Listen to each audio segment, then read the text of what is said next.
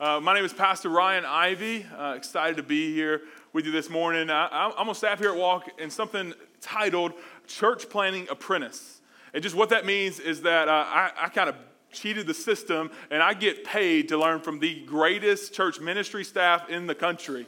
Um, and so, particularly Pastor Hayden and Pastor West have just poured into me and just showed me so much about church planting, but even more than that, what it's like to be a godly father, uh, to be a godly husband, and just to be devoted to Christ in your personal life. Just so grateful for those brothers. Um, and, and Hayden and Nina are here this morning, which we did not expect. Uh, due date was last Thursday. And so we are anticipating the arrival, arrival just any second now uh, baby. And so uh, I want to just, just take a, a, minute. If you could just kind of reach your hands out to this awesome couple, and we'll just uh, just pray with me uh, for the Ratners and, and this family. Uh, Lord, we just love you. God, you are the author and sustainer of life. And that's glorious good news. And, and Lord, we just lift up this family to you. We're just so grateful for the Ratners and, and their impact on, on, each and every one of us and, and the kingdom of God. Lord, we're, we're praying for, for baby Hayden Jr., Lord, that he would just be safe, Lord, and healthy. God, we're, we're praying for his, his uh, arrival to be soon, Lord. Uh, God, we just pray for, for just the health of Nina. God, we're praying for, for baby Hayden's salvation. God, that you would just draw him to yourself. Uh, God, that, that you would even begin preparing that um, now. God, for what you're going to use him for one day. Lord, we just are so grateful for this couple, this family we just lift them up to you. In Jesus' name, amen. Amen. amen. All right, so we're in a series right now that we've entitled uh, Believe the Hype. Believe the Hype. Uh, and I'll be honest with you, um, that's not language I typically use. Um, I'm from Mobile, Alabama, the South, um, but uh, being around Hayden, it's, it's, something that's coming into my vocabulary now, uh, phrases like this. But what this means, if you're like me, um, believe the hype. Hype just means that there's a buzz around something. People are talking about it. Uh, it's going around. And so uh, we've been in this series, and we started the very first week. Believe the hype about the resurrection. Believe a hype about the resurrection because there's so much talk around the resurrection of Jesus. To, to kind of prove that point, uh, the, the largest attendance Sunday of the year for almost every church in America is Resurrection Sunday, Easter Sunday. So there's a lot of hype, a lot of people talking about it, discussing it. And Paul even says um, that if Jesus didn't rise, if the resurrection didn't happen, then what we're doing today is futile. It doesn't matter. Because the resurrection is everything. Because that's where um, God, through Jesus, declared uh, his power and authority over death and sin and the grave. And so that's what we looked at the first week. And then we jumped into Acts chapter 1, verse 8, where we're going to look at again this morning for two weeks. We looked at the power of the Holy Spirit in our lives. And then we looked at um, how, how God's called us to be his witnesses and what the implications are for that. And if you haven't heard those sermons, if you weren't here, um, go listen to those online because they're important for you to, to just kind of a groundwork for even where we're going today. And then last week, um, we looked at the hype around motherhood which is a vital message today. Whenever we live in a culture that's constantly trying to redefine what motherhood is and isn't, and what it means to be a man and a woman, and uh, we got to look at the story of Lois and Eunice and how they poured into Timothy, this mom and grandmother, poured into and, and made Timothy the, the man who, who became one of the greatest pastors in history. And it was through the faithful prayer and ministry of his mom and his grandmother. And so this week, um, we're, we're kind of continuing that series about believe the hype. And a sermon I've titled Believe the Hype about the Kingdom. Believe the hype about the kingdom. And, and the, the reality is, I can see it on some of your faces, uh, that, that falls a little flat on us. Right? We're not necessarily uh, the kingdom. That's not something we really talk about. I, I, really don't even know what you're talking about. Right? These other things, I, am with you that there, there's hype around those. But the kingdom, right? We, we don't really talk about that. Um, and so, first, I feel like what I have to do is convince you that there's actually hype around this subject. And so, the, the, there's no better place to do that than, than with the scripture. And so, the very first place I, I want to take us to is Luke chapter 4. And what's happening in, in this uh, chapter, Jesus is healing a ton of people. Um, and so, when that happens, um, a huge crowd is around Jesus, and they're, they're wanting him to do some more stuff, more miracles, and they're wanting to hear what he's got to say. And so Jesus did what almost no pastor today would do. He, he leaves the crowd to go spend some alone time with the Father. And when he does that, this is where we pick up in the story. In verse 42, it says, And the people sought him and came to him, and would have kept him from leaving them, but he said to them, I must preach the good news of the kingdom of God to the other towns as well. I was sent for this purpose. Now, we can debate all day long why, why Jesus was sent to the earth. But if you want to hear it from his mouth, he said he was sent to preach the kingdom of God. Right? So, so I don't know about you, but that's something that we should tune into. That, that sounds like some hype around something. But, but it doesn't even stop there. Acts chapter 1, that's where you can kind of camp out in your Bible if you're following along with me. We're going to keep going back to Acts chapter 1, um, but we're going to be looking at some different places. But what's just happened, but before we read this verse, is that Jesus has just been crucified. He was in a tomb for, for three days, and on the third day, he rose from the grave. And he appears to his disciples. And this is what it says. He says, He presented himself alive to them after his suffering by many proofs, appearing to them during 40 days and speaking about the kingdom of God. Now, Jesus in his ministry with the disciples, he spoke about all t- kinds of things. He spoke about the law, and he spoke about miracles, and he spoke about heaven and hell and money and all these different things. And I can imagine that the disciples, I mean, they, they believed him probably like 65% right? I mean, because they're following them, they're probably pretty committed. But I imagine it wasn't until Jesus died like he said he was going to, and then rose from the grave, and now he's with them again. I imagine they're 100% bought in. Right? They're fully focused at this point. It's like, whatever you say, we're going to listen to it because um, you said you were going to die and raise it, and you did it. No one else ever has. So we're committed. And so in the last 40 days, when Jesus has the disciples' um, full attention, when he has their full focus, he could have talked about anything. He could have done anything. But he spent it speaking about the kingdom of God. And that's how um, Acts opens. Right, that's the beginning of Acts. Acts is uh, my favorite book in the Bible, and it's the story of the church in the New Testament, um, how the church grew and expanded and, and infiltrated the world. And so I, I want to take you to the very end of Acts, Acts chapter 28, where now we pick up on a story uh, from the guy by the name of Paul. So in Acts 28, starting in verse 30, it says, Paul, uh, he lived there two whole years at his own expense and welcomed all who come to him, who came to him, proclaiming the kingdom of God and teaching about the Lord Jesus Christ with all boldness and without hindrance. Now, this is Paul, the greatest missionary to ever live. I mean, he planted churches um, all over. And in his retirement, we'll call it, his last couple of years on earth, he could have relaxed. I mean, he could have spent that time talking about anything or doing whatever he wanted to. But for the last two years of his life, talking about to anybody who would listen, he talked about the kingdom of God. Now, if you're still not convinced that there's hype around the subject, I want to take you even a step further that this phrase, kingdom of God, this exact phrase is mentioned 66 times in the New Testament alone. 66 times. And another 31 times, the phrase kingdom of heaven is mentioned. And it's only mentioned in the book of Matthew. Matthew was a devout Jew and he was writing to a Jewish audience. And so you might say those don't mean the same thing, kingdom of heaven and kingdom of God, but they actually do. Because something in the Jewish culture, they so revere the third commandment out of the, the Ten Commandments, which is oh, you should not take the Lord's name in vain that they just tried to refrain from even uh, writing the name of God. So if there was an opportunity where another word would suffice, they would use it. And so Matthew uses that word, um, kingdom of heaven, 31 times in his writings.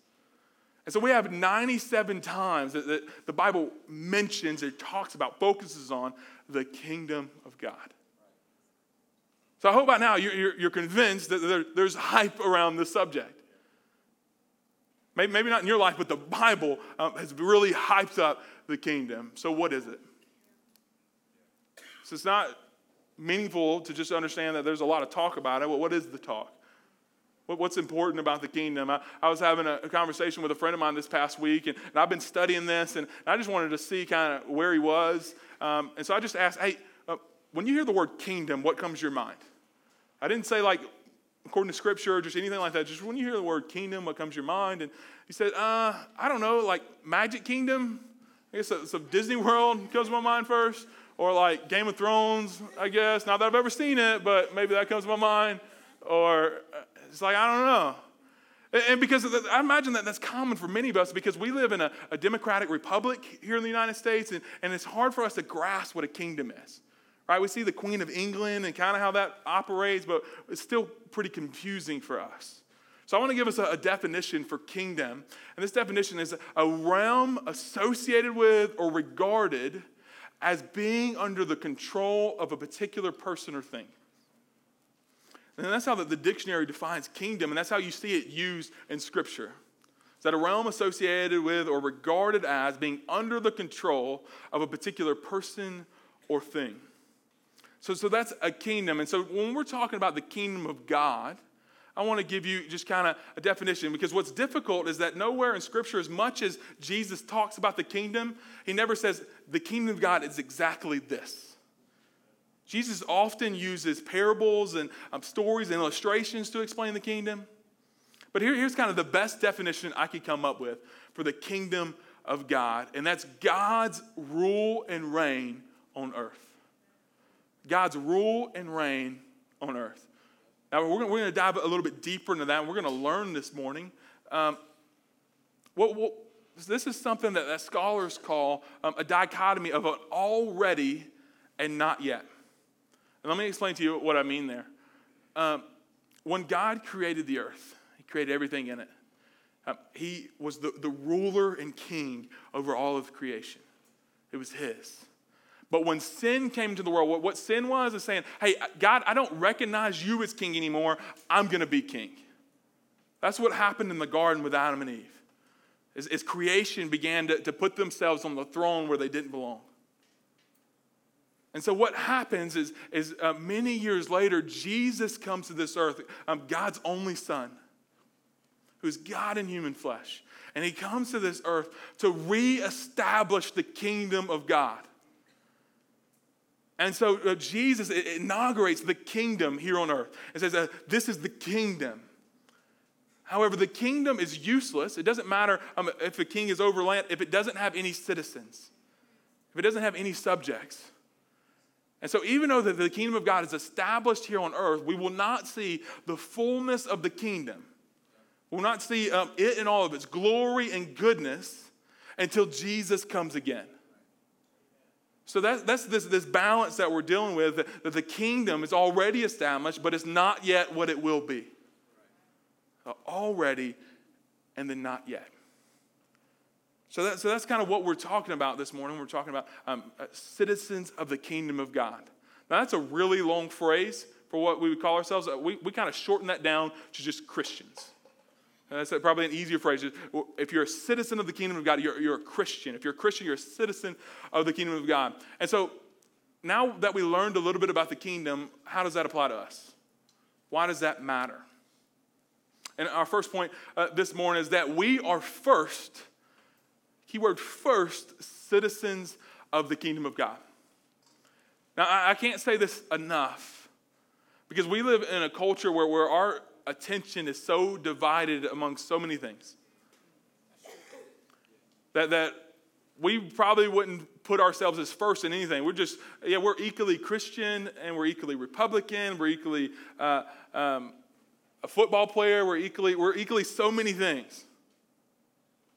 But however, in, in the kingdom of God, uh, God says you only pledge your allegiance to Him first, not anything else.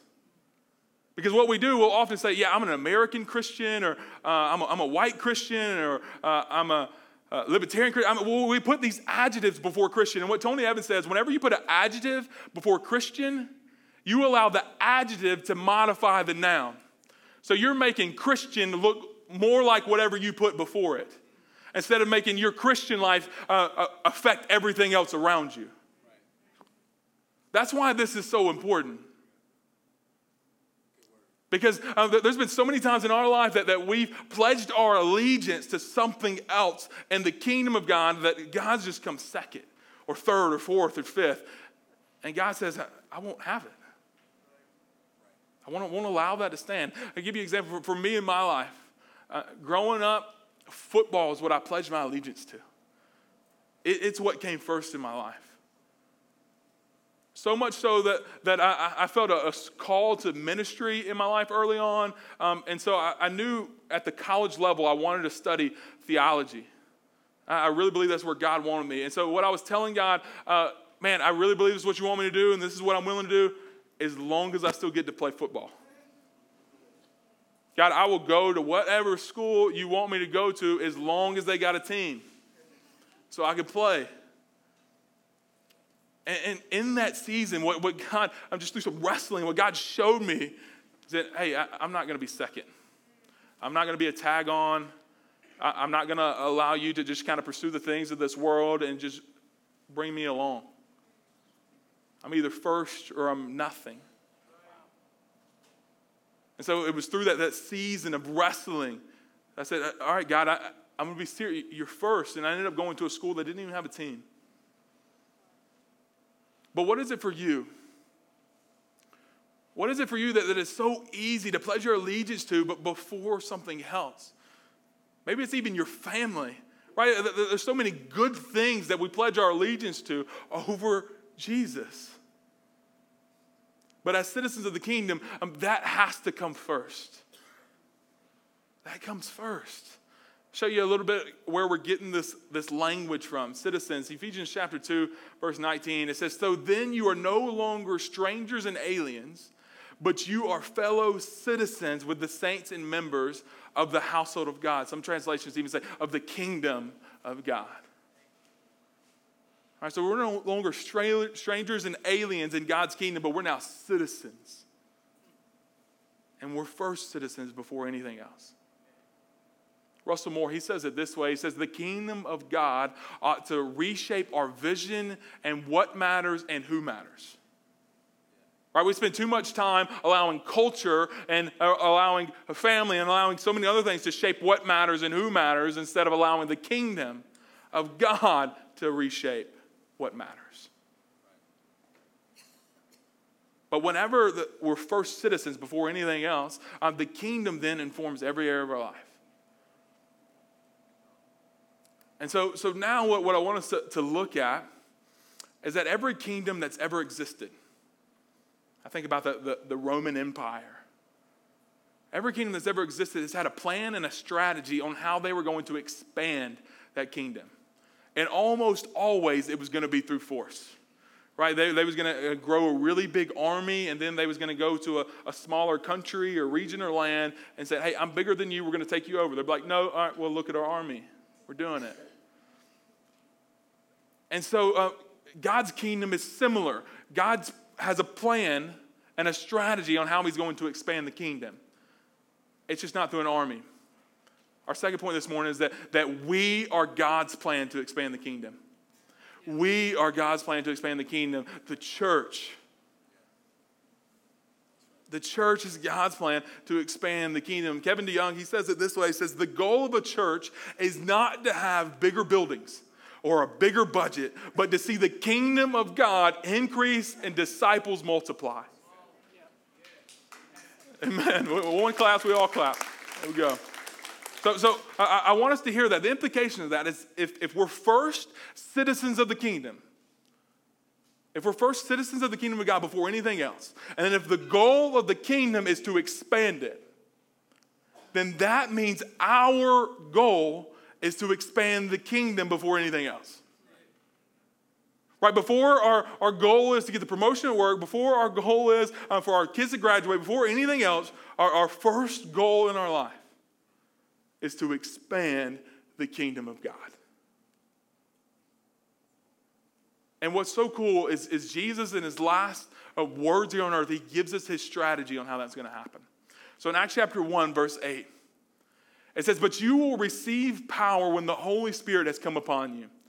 And you will be my witnesses in Jerusalem and in all Judea and Samaria and to the ends of the earth. Now, the very first half of this verse, that, that you'll receive power and the Holy Spirit has come upon you and you will be my witnesses, um, we went into both of those phrases in depth. We took two weeks on that half a sentence. And so, um, if, if, you missed those, go back and listen to those online. Pastor Hayden did an incredible job um, digging into those. But for, for time's sake, we're going to spend our time on the second half of this verse God, God's strategy to, to expand the kingdom. And so, what I want us to do, before we go any further, I, I want us to, to put ourselves in the shoes of the disciples. Because one thing that, that often happens is, is that we, uh, in our Western culture, 2,000 years after um, Jesus was here, um, we, we, think about um, that this was written specifically to us. And, and there's danger in that because um, we hear it differently than the hearers would have heard it in that day. And so I want to take us through how, how the disciples and how the people I'm hearing this would have heard it in that day. And I want us to put, put ourselves in their shoes and see how that translates today. Because I remember kind of my first time seeing this, it just sounded like locations, right? The, the gospel needs to go to specific places. But it, I, I, believe this has greater implications than that. Let me show you. Uh, the, the, very first one, and you will be my witnesses in Jerusalem. I have a map for you. We're, we're going to show um, Jerusalem's this little city at the very bottom here. And so, what, what Jesus is saying, whenever I want you to take, you be my witnesses in Jerusalem, what he's saying there, said, hey, I want you to take the gospel to the people that know you the best. Because most of these individuals grew up in Jerusalem. So, what that means, I, I want you to take the gospel to the people um, that know all your mistakes. Peter, I want you to take the gospel to the people that, that know you denied me three times. I want you to take the gospel to the people um, that, that, that know you didn't really believe this stuff um, even a month ago. That have seen all your mess ups, all your screws. I want you to take the gospel to your family. The hardest people for you to reach. I don't know about you, but, but for me, um, family is one of the hardest people to reach with the gospel. Right? I think about, man, how awkward Thanksgiving is going to be if, if they don't receive it? I mean, will we stop talking? Like, but their family, we can't stop talking. It's just going to be weird. And that, that's what Jesus taught with. Uh, the, the, people that you think is going to be most awkward, the hardest people, the people that know your past, or it's just going to be difficult. Take it to them. But then Jesus doesn't stop there. It says in, in Jerusalem, in the next place, in all Judea. And so that's this region down here at the bottom. And, and, the implications of that is Judea is, is where they would have kind of lived, worked, and played. They would have um, been familiar with a lot of people in Judea, um, even outside of the, the, the, city of Jerusalem. And the implication of that is, is Jesus saying, Hey, I want you to take the gospel to the people that, that you um, pass by on the road, but you don't even know their name. And in our, our culture we have today, I, I don't know about uh, for you, but there's sometimes when I got to run into the store and it's like, man, I'm just going to stare at the ground and just pray nobody makes eye contact with me. Right? So I, I, there won't even be a possibility I might have an awkward conversation.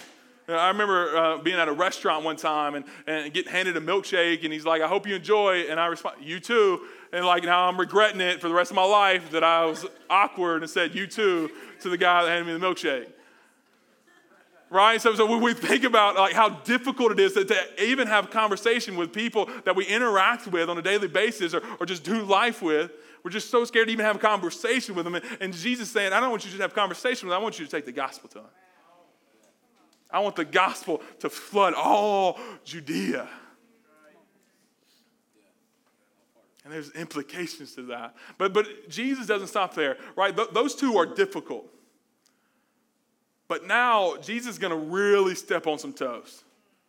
Because he says, You will be my witnesses in Jerusalem and all Judea and now Samaria.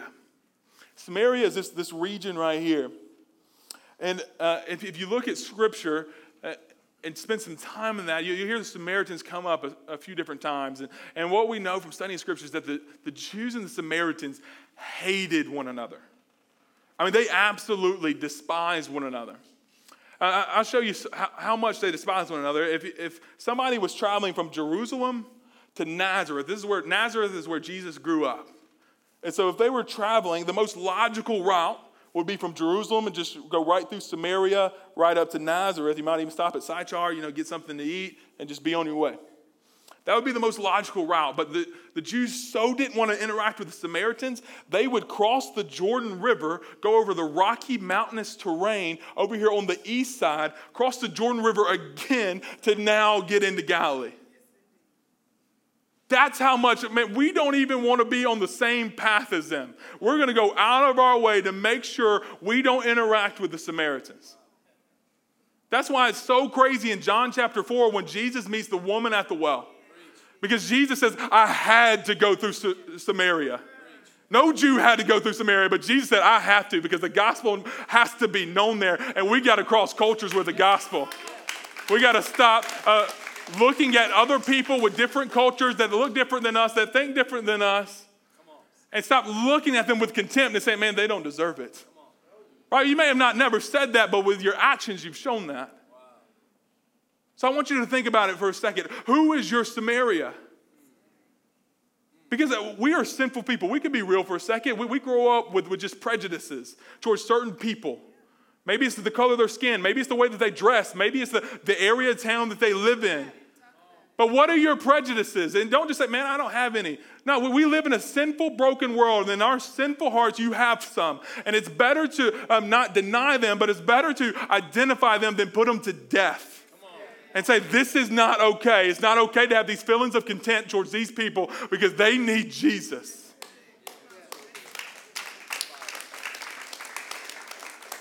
Because that's, that's what Jesus is calling the disciples to saying you're going to get made fun of, you're going to get ridiculed, you're going to get persecuted for taking the gospel to the Samaritans.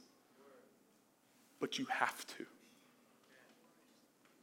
But he doesn't even stop there. Our, map isn't even sufficient for this last one. Because he says, uh, don't even stop in Samaria, go to the ends of the earth. And that phrase, ends of the earth, is, was an idiom that, that Jews would use that day uh, for Gentiles. Gentiles is anybody that wasn't a Jew. And so, uh, kind of a similar language, I want you to take the gospel to the heathens.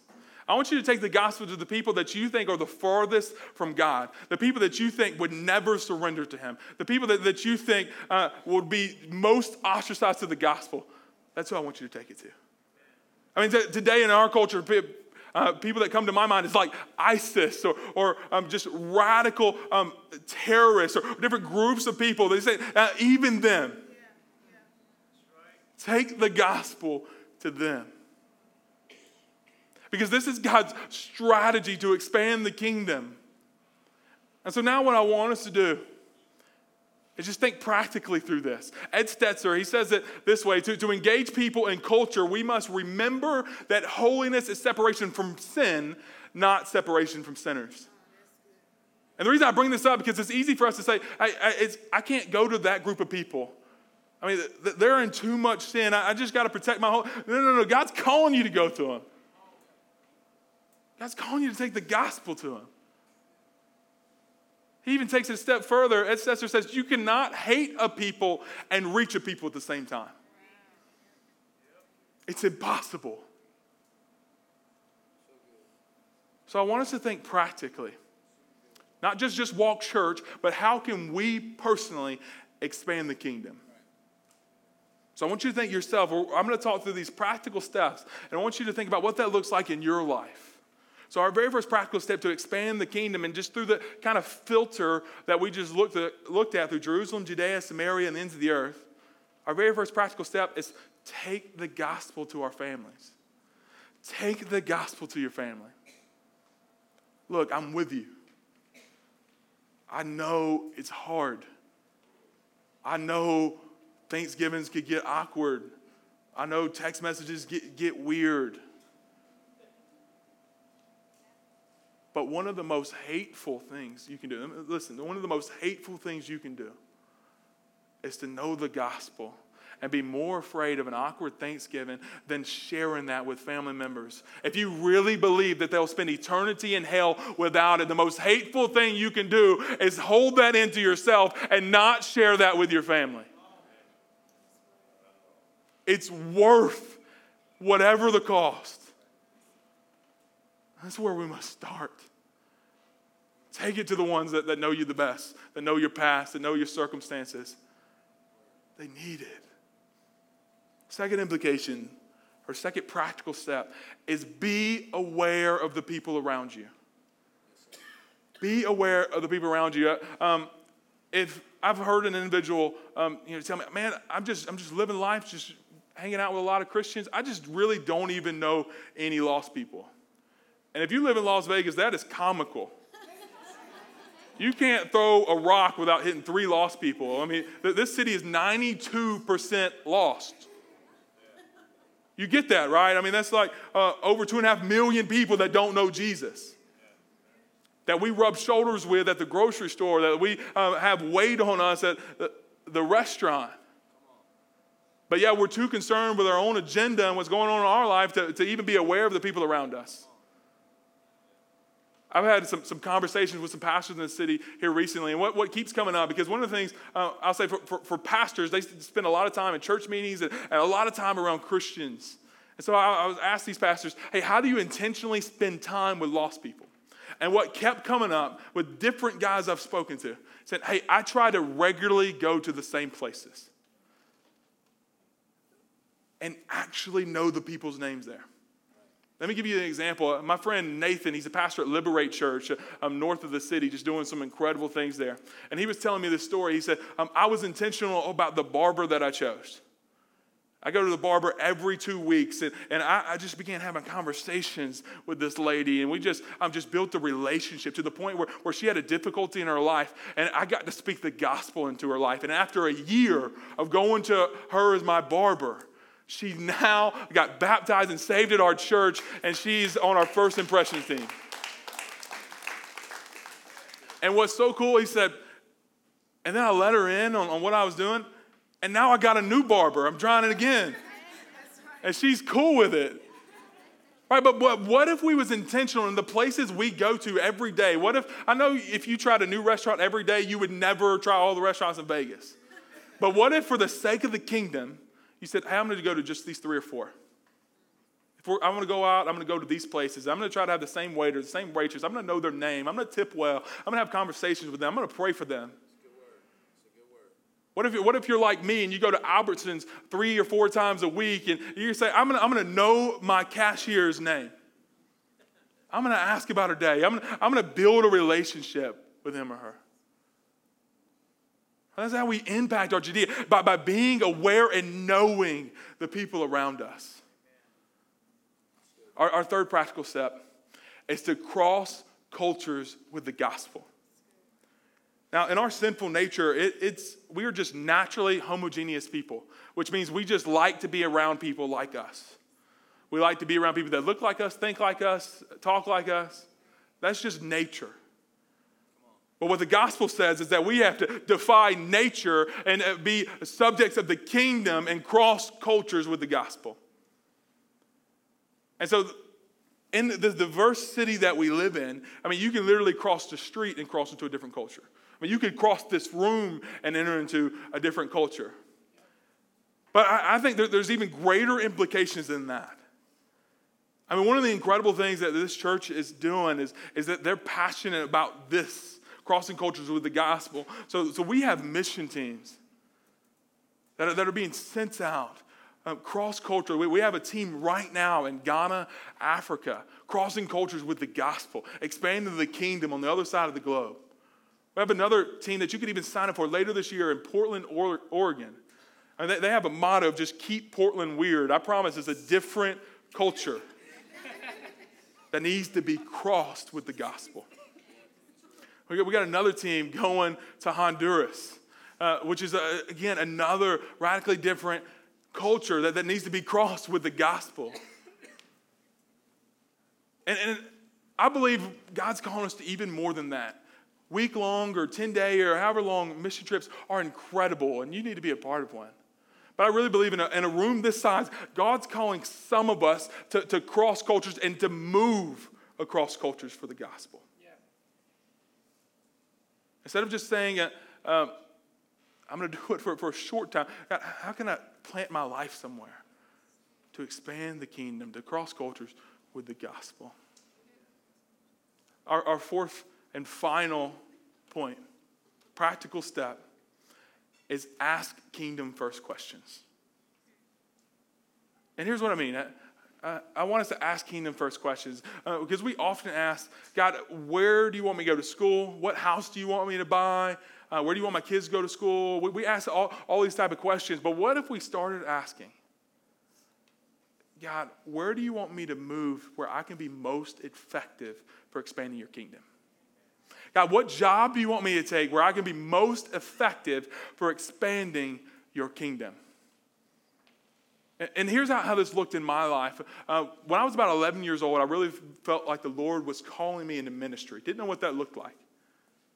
And so growing, it was really just a call to prepare and train and grow.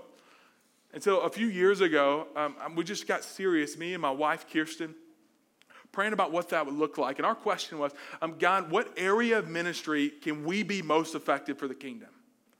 We're willing to do anything, whether that's like, like teaching at a school or whether that, that is being a pastor or a missions pastor or a missionary. Where can we be most effective? And through reading scripture and through uh, other faithful brothers, God just made it clear that, that we could be most effective with our giftings in church planting. And so then we began praying about, um, God, what city can we be most effective for the kingdom in? Because my wife's a nurse. She's like, I can be a nurse anywhere.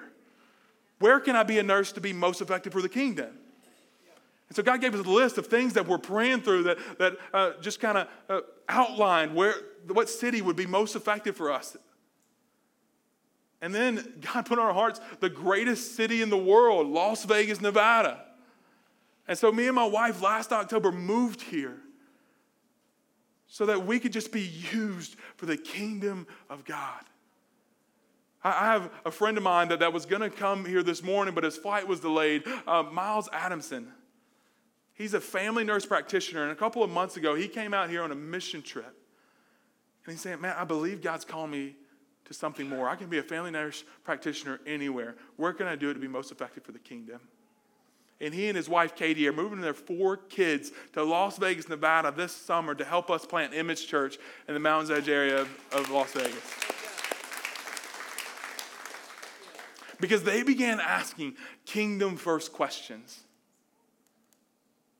So, what about you? Uh, what, what kingdom first questions do you need to be asking? One of the, the stories that kind of breaks my heart in this area, right? Because if, if the, the goal is to expand the kingdom, that's the number one goal of the church.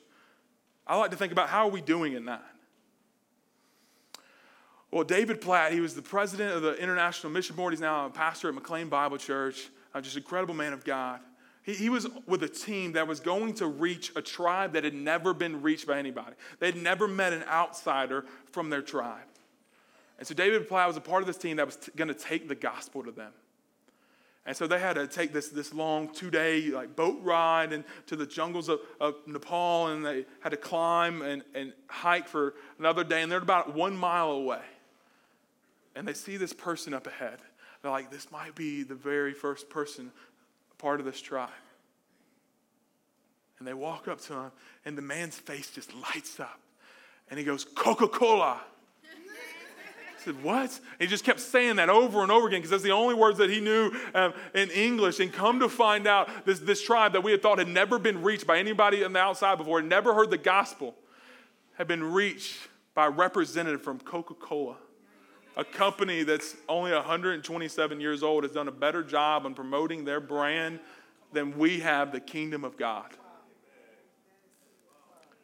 And I really believe the reason is, is because we, we sit in our chairs and think, yes, yeah, somebody needs to do something. Instead of thinking, God, what do I need to do? Would you bow your heads with me?